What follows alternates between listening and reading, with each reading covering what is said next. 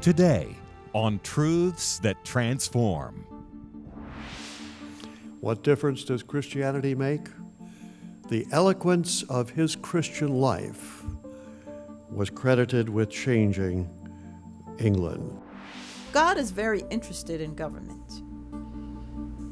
It's his idea.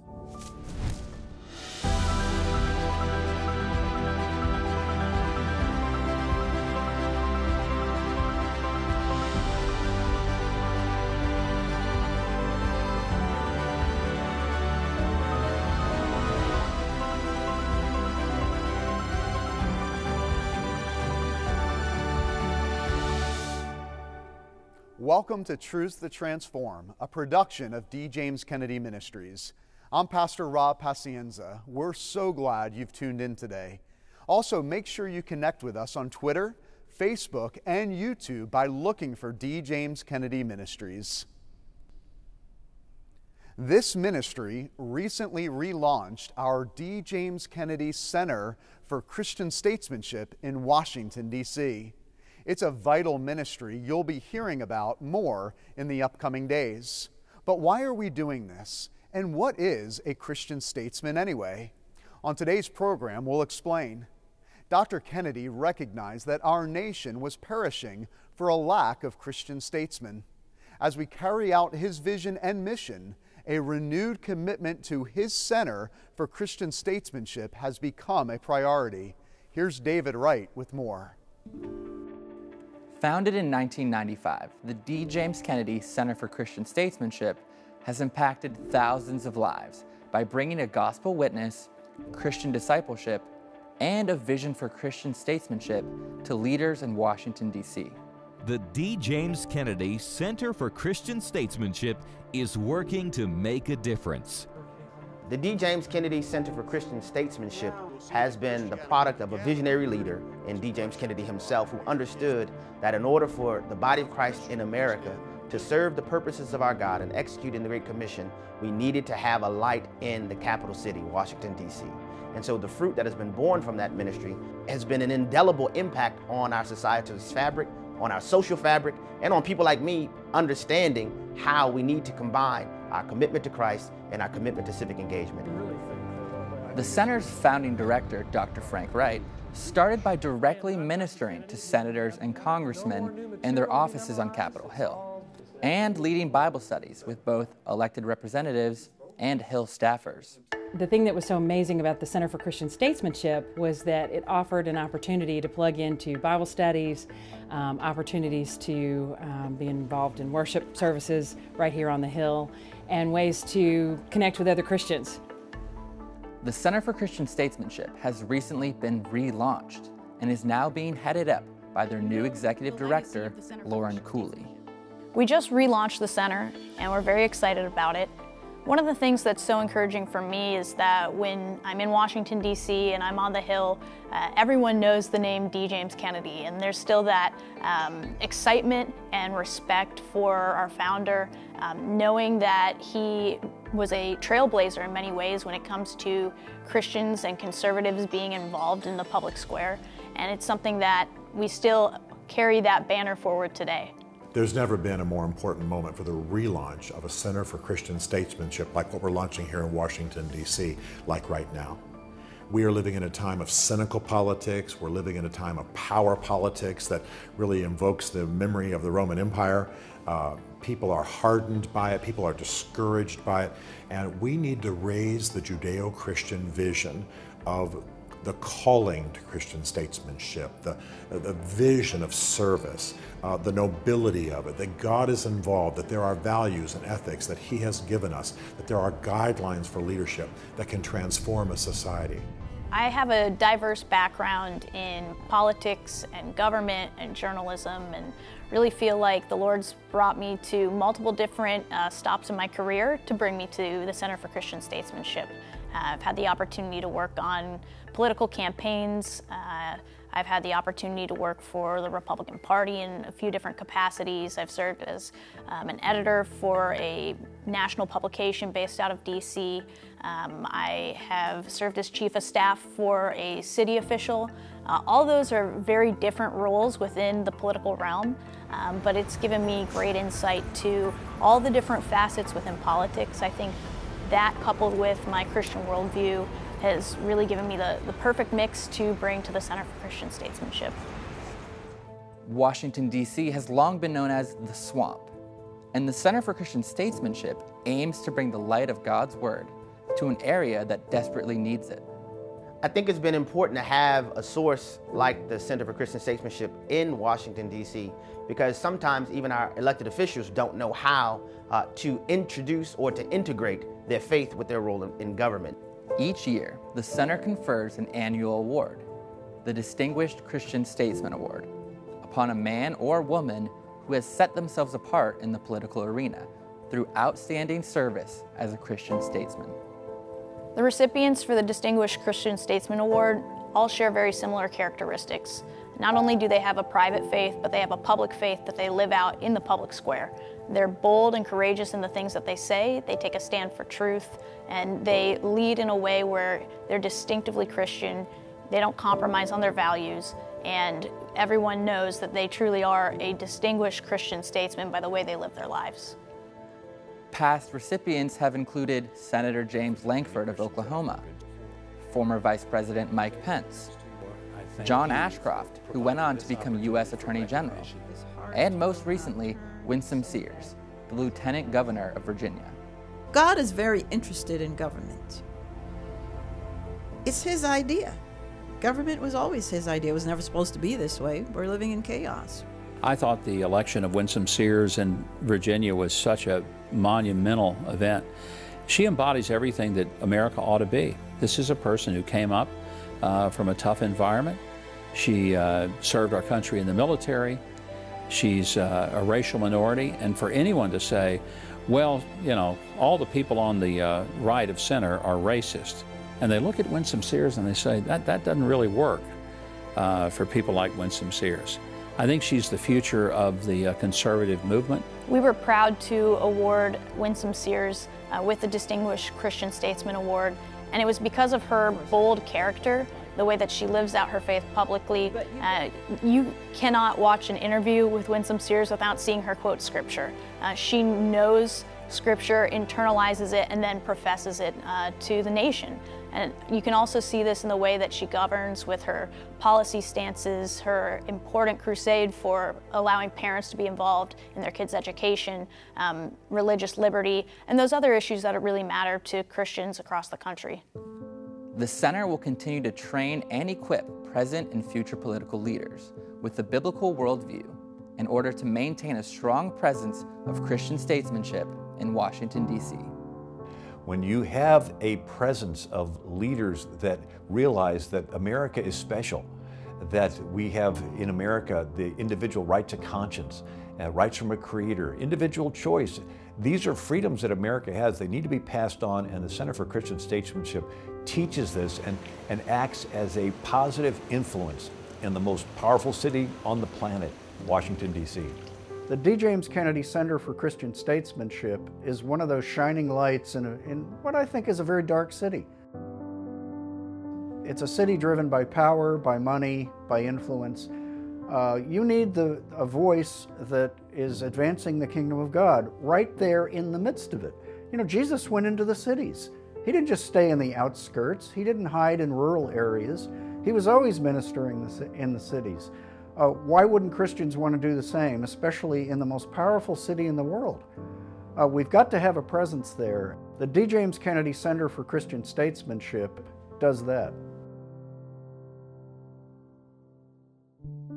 Are you confused by the advancement of radical claims about gender in our schools, courts, and government?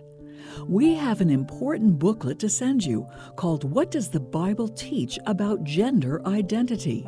This short, easy to read booklet will help you understand what this issue is all about. We'll send it to you at no cost or obligation to you. Contact us today and ask for What Does the Bible Teach About Gender Identity? We are excited to have a strategic presence in Washington, D.C. during this pivotal time in our nation through the D. James Kennedy Center for Christian Statesmanship. As America becomes increasingly secular and drifts further from our Christian foundations, the need for Christian statesmen is greater than ever. You might ask what a Christian statesman looks like. Well, William Wilberforce would be a good place to start. Dr. Kennedy explains in this portion of his address to the Center for Christian Statesmanship's 10th anniversary gala in 2005. William Wilberforce, not a name that is a household name in America, but of course he was British, born and lived his life in England. But other men who were British are perhaps better known, such as William Carey, who was the founder of the modern missionary movement, and uh, David Livingstone, who was Scottish, a part of Great Britain, and so impacted and transformed the continent of Africa. William Wilberforce was a remarkable man. He uh, was a man that had a few outstanding gifts, and one of those was his ability to speak. He worked at it diligently, indefatigably for many years. He worked at learning how to speak.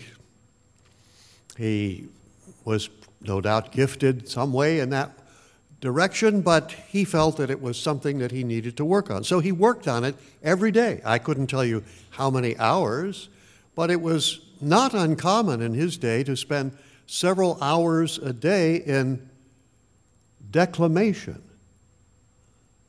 I've met very few people in America that even know what that is.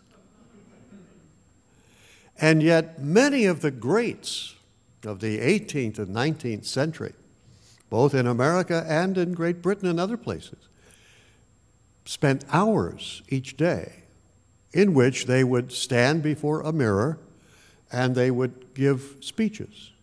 They would speak for hours, learning how to speak better and better. That's called declamation. And he did that. He learned how to speak. Now, Charles Spurgeon was also a great speaker, and he would get very angry when people would say, Oh, he has this marvelous gift. He had worked for years to improve his ability to speak.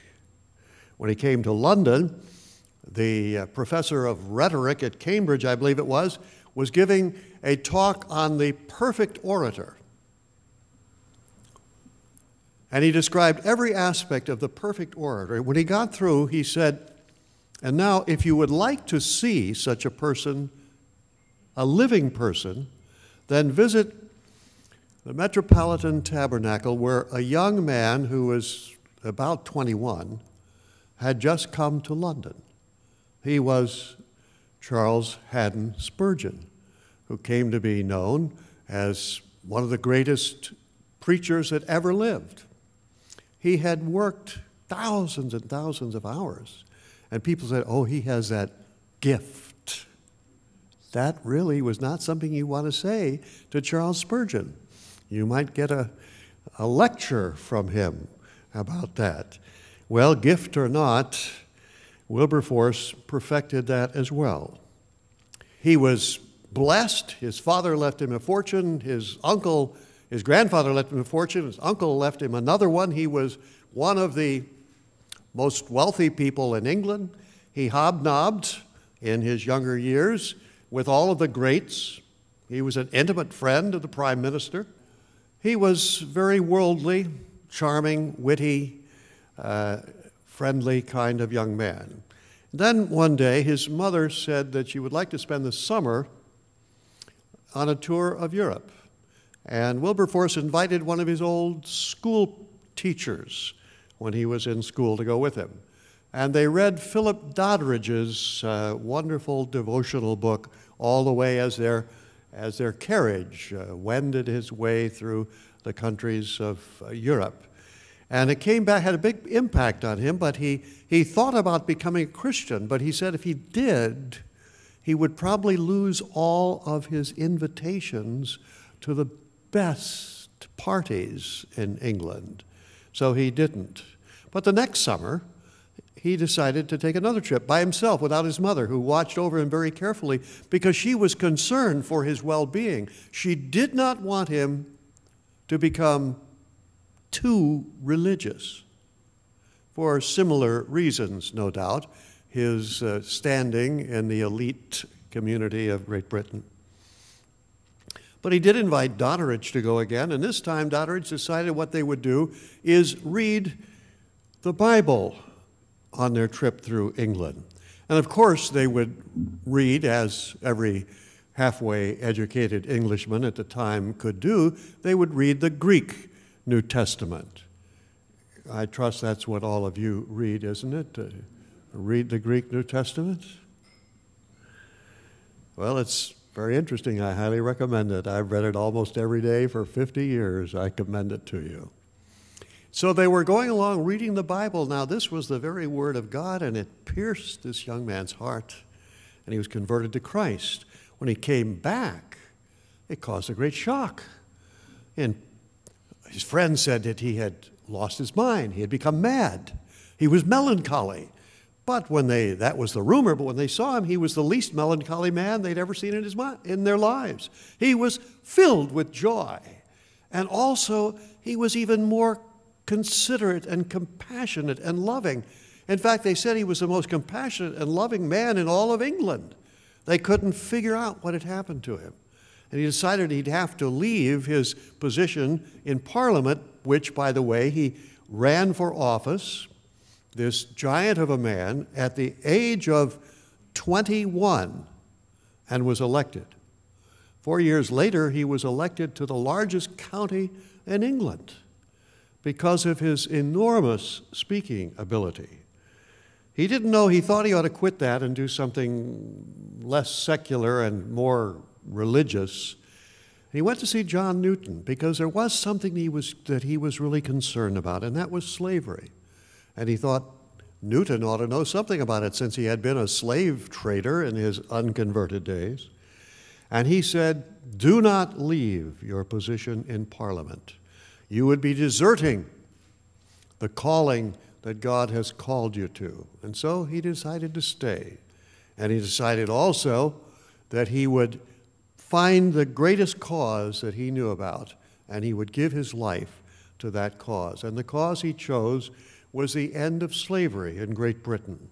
But there was hardly any part of English business that wasn't wrapped around slavery in some way or another. So, what did he do? He decided he'd give a talk. He spent two years studying to give that talk.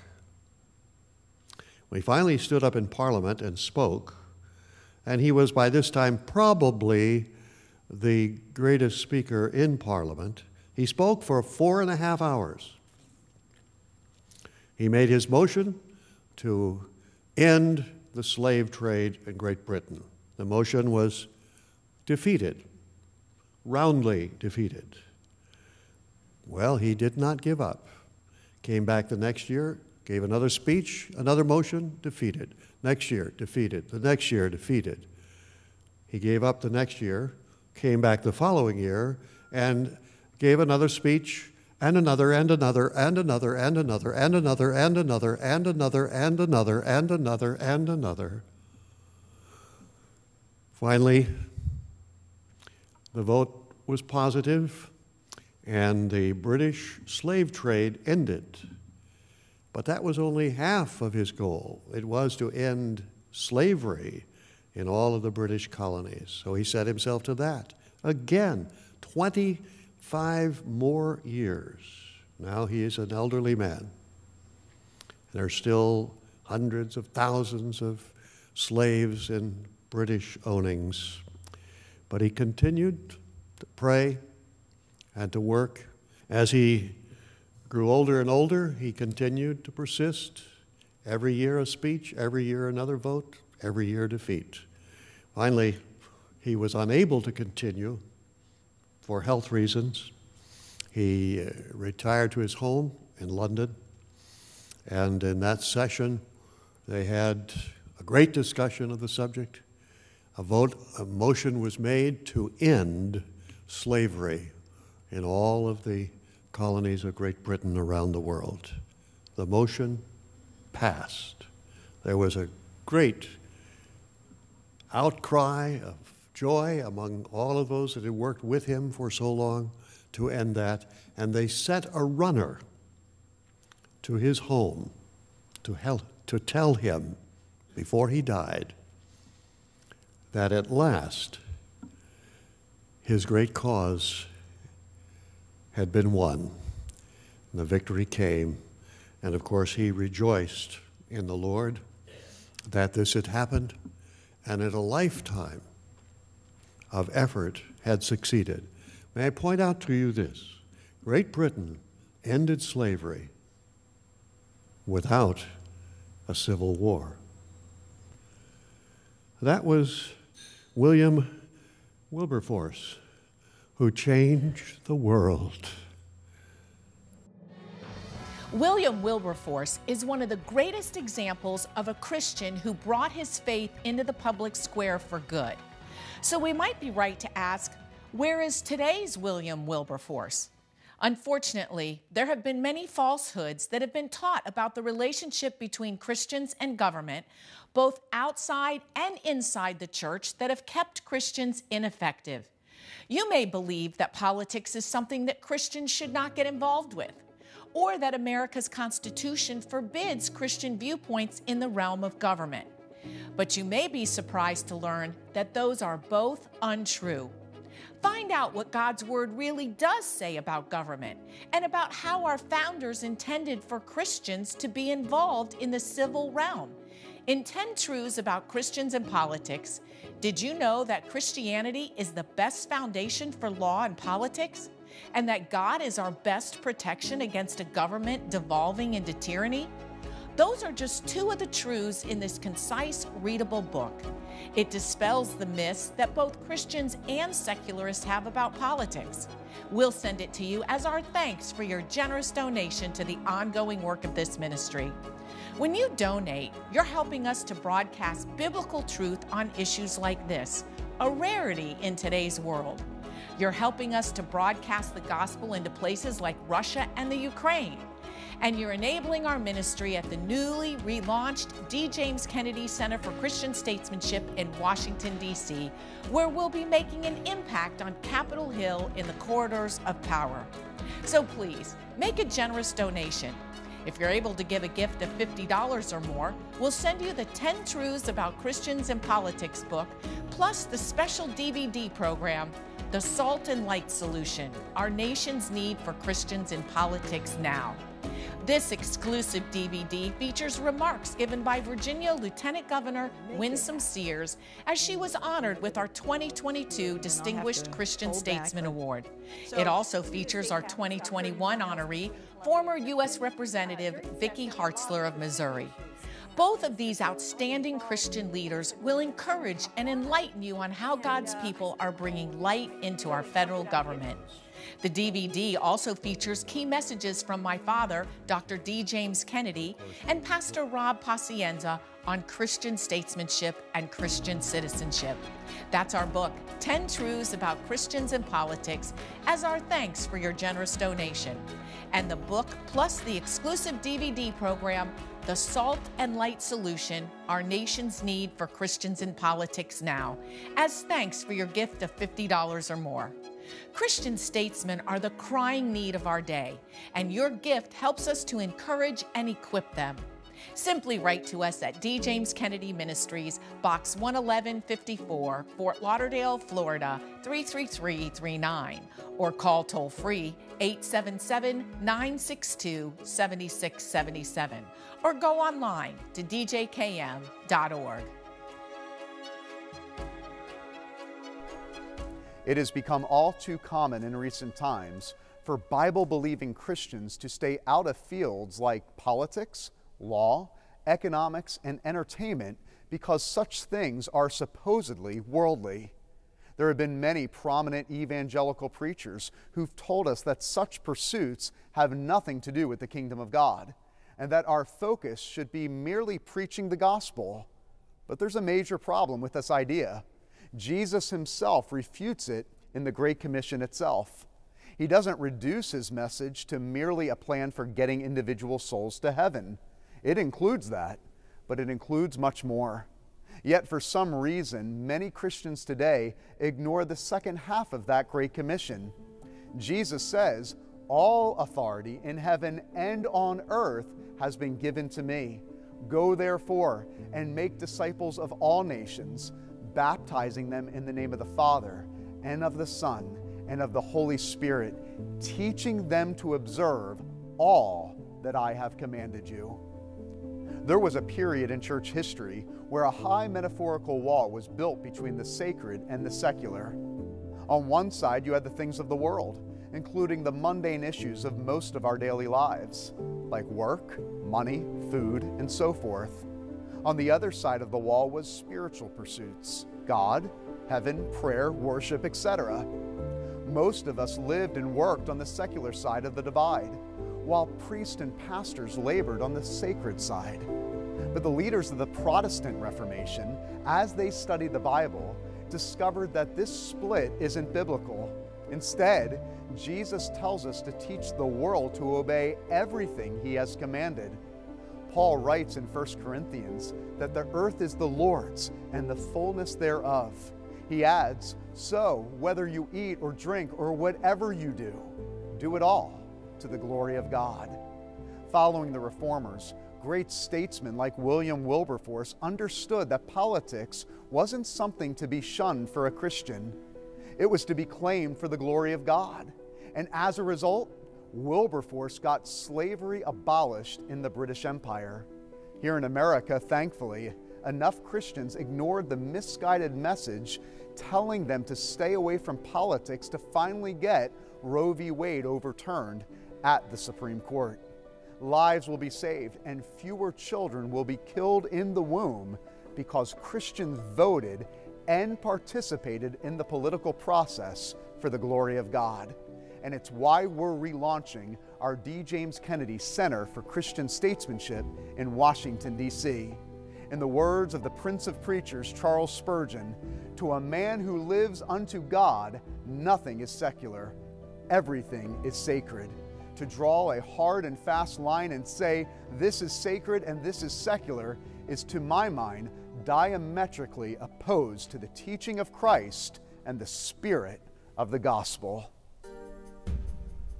Remember that you're always welcome to come worship with us at Coral Ridge Presbyterian Church here in Fort Lauderdale.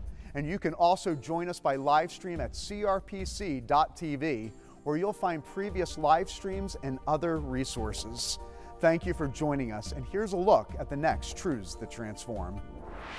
Some people think that Christians shouldn't be involved in politics. Uh, to them, I say, why is that? That's next week. This has been a production of D. James Kennedy Ministries.